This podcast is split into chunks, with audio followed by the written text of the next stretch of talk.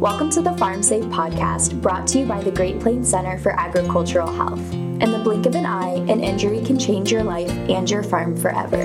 During each episode, we share firsthand stories and real life tips for making safer and healthier decisions while on the farm.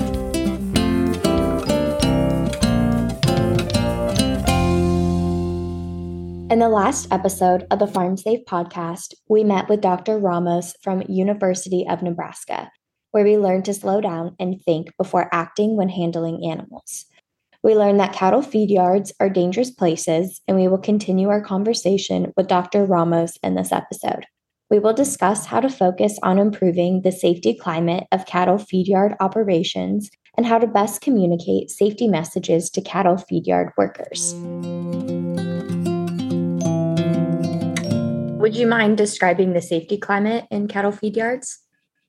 Safety climate can be a leading indicator of safety outcomes, meaning that we can measure safety climate without waiting to look for injuries that happen and then say, oh, that wasn't a good decision. So, safety climate and safety culture go hand in hand.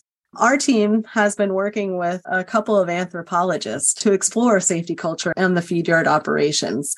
They've spent time on multiple feed yard operations and getting to be with lots of different feed yard workers. And some of the things that they found is that feed yard workers feel a lot of different difficult conditions and a lot of risk to health and safety kind of on a consistent basis. But the people are hardworking, they're gritty, right? And they adapt to the difficult situation. So, in the absence of more formalized types of health and safety training, they create their own systems. They're not waiting for a workers' compensation insurance company or a NIOSH funded ag center to say, here's the resources.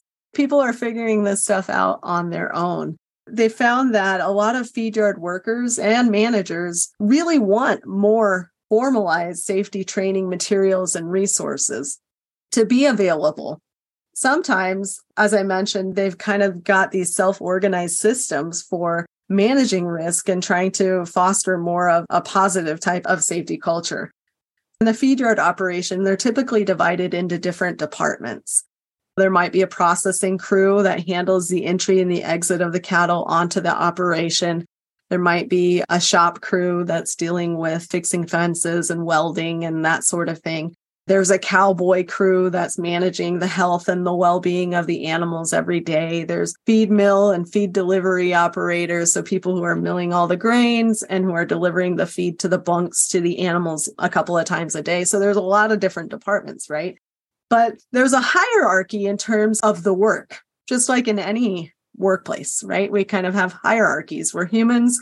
We like hierarchy for some reason, but the same is true for the feed yard operation. And so sometimes being on the cowboy crew, the people who are actually riding through pens every day, checking the health and well being of the animals, are sometimes seen kind of at the top of that hierarchy. An example of this self organized system of safety is the cowboy as teacher system. So the cowboy crew is seen as somebody who is a teacher, as a mentor to other people who are working on the feed yards. Oftentimes they might say, well, go watch whoever is the cowboy and see what they do. There's a lot of concerns just given the very limited workforce and the shortage of labor that's available to feed yard operations. Both managers and workers talk about this lack of local labor, especially people who have agricultural experience. There are people who are coming into feed yards that have never worked a feed yard before. And we hear a lot, especially from managers, they think that safety is supposed to be just common sense why do you need to spend time on training and really focus on that when you should know it? It's just common sense. But if you haven't grown up in that way of life, if you've never had anybody really guiding you through that type of work, it isn't common sense because you just don't know yet. And so that's one of the things that I think we're constantly having to reevaluate is how do you make these things feel a little bit more intuitive and a little bit more like common sense and they just come naturally? And the final thing that we've learned about feed safety culture from our anthropologist team is that feed are often seen by workers as the last place to be a cowboy. So if you think about what cultural notion of what it means to be a cowboy, it really doesn't exist anymore. And so this feed yard is the last place that you can do that. And for many of these folks that are working in the feed yard industry, may include immigrant workers and other rural people. These are good jobs and they're an opportunity to be able to really improve their lives in the future for their families, at least in the moment right now. Well, what can we do to improve safety culture, or in this case, something that we can measure? So we'll call it safety climate. We can make sure that we're praising workers for behaving in a safe way and for recognizing hazards, right? We can really help people to report those near misses or those things that could have happened but didn't.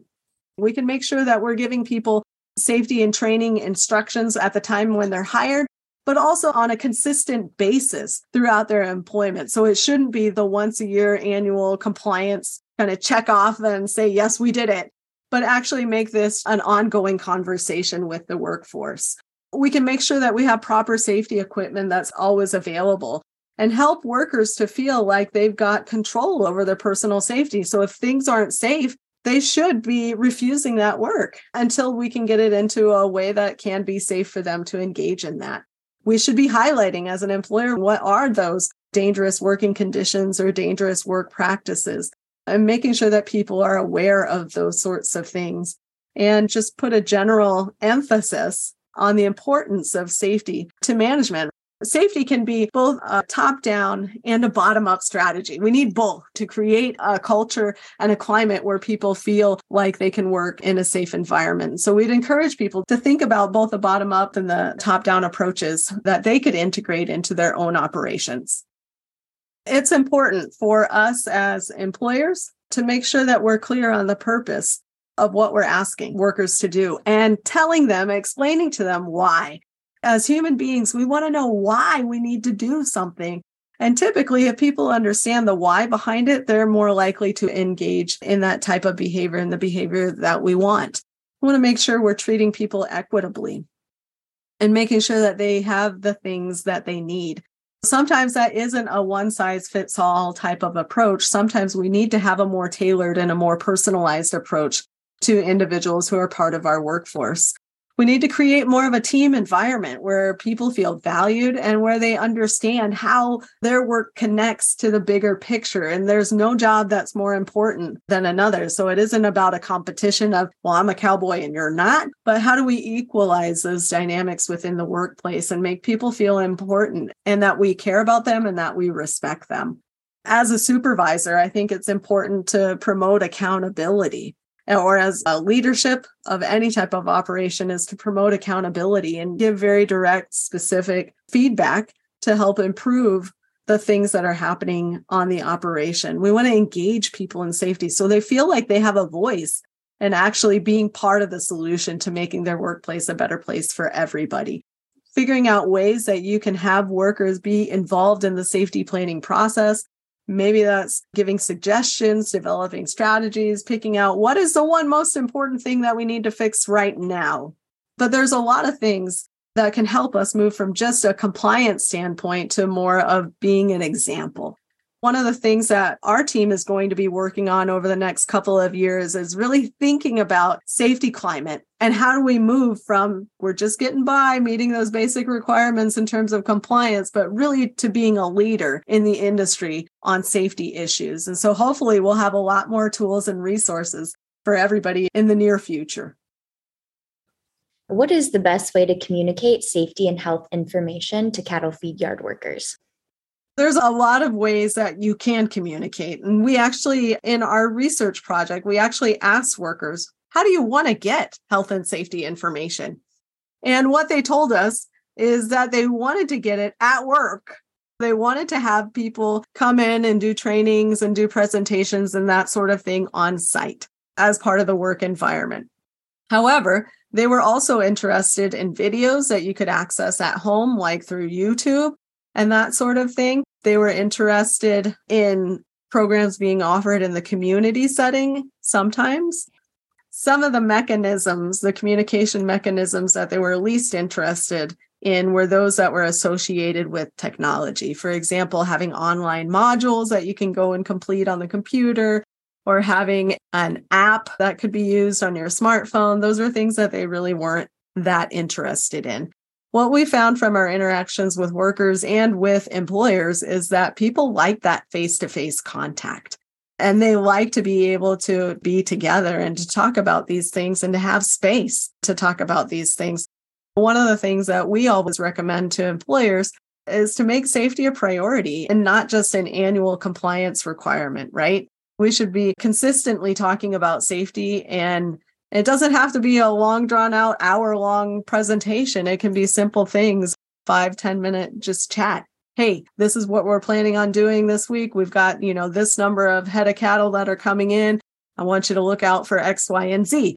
These are things that we can do pretty much on the fly. They're very low resource intensive. I think there's a lot of opportunity. And one of the things that we're trying to do here with our team is to be able to provide other tools. We heard that language was a big issue. English proficiency and the limited English proficiency of many of the workers and the limited Spanish ability of many of the employers. So, how do we meet that gap, that communication gap?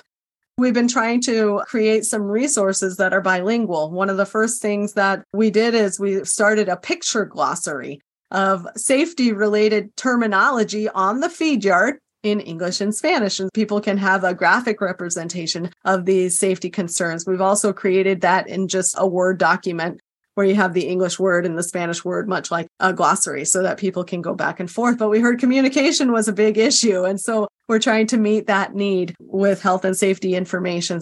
And of course, trying to get out in front of people and with groups and creating tools that trainers from feed operation can actually take and run with and do themselves.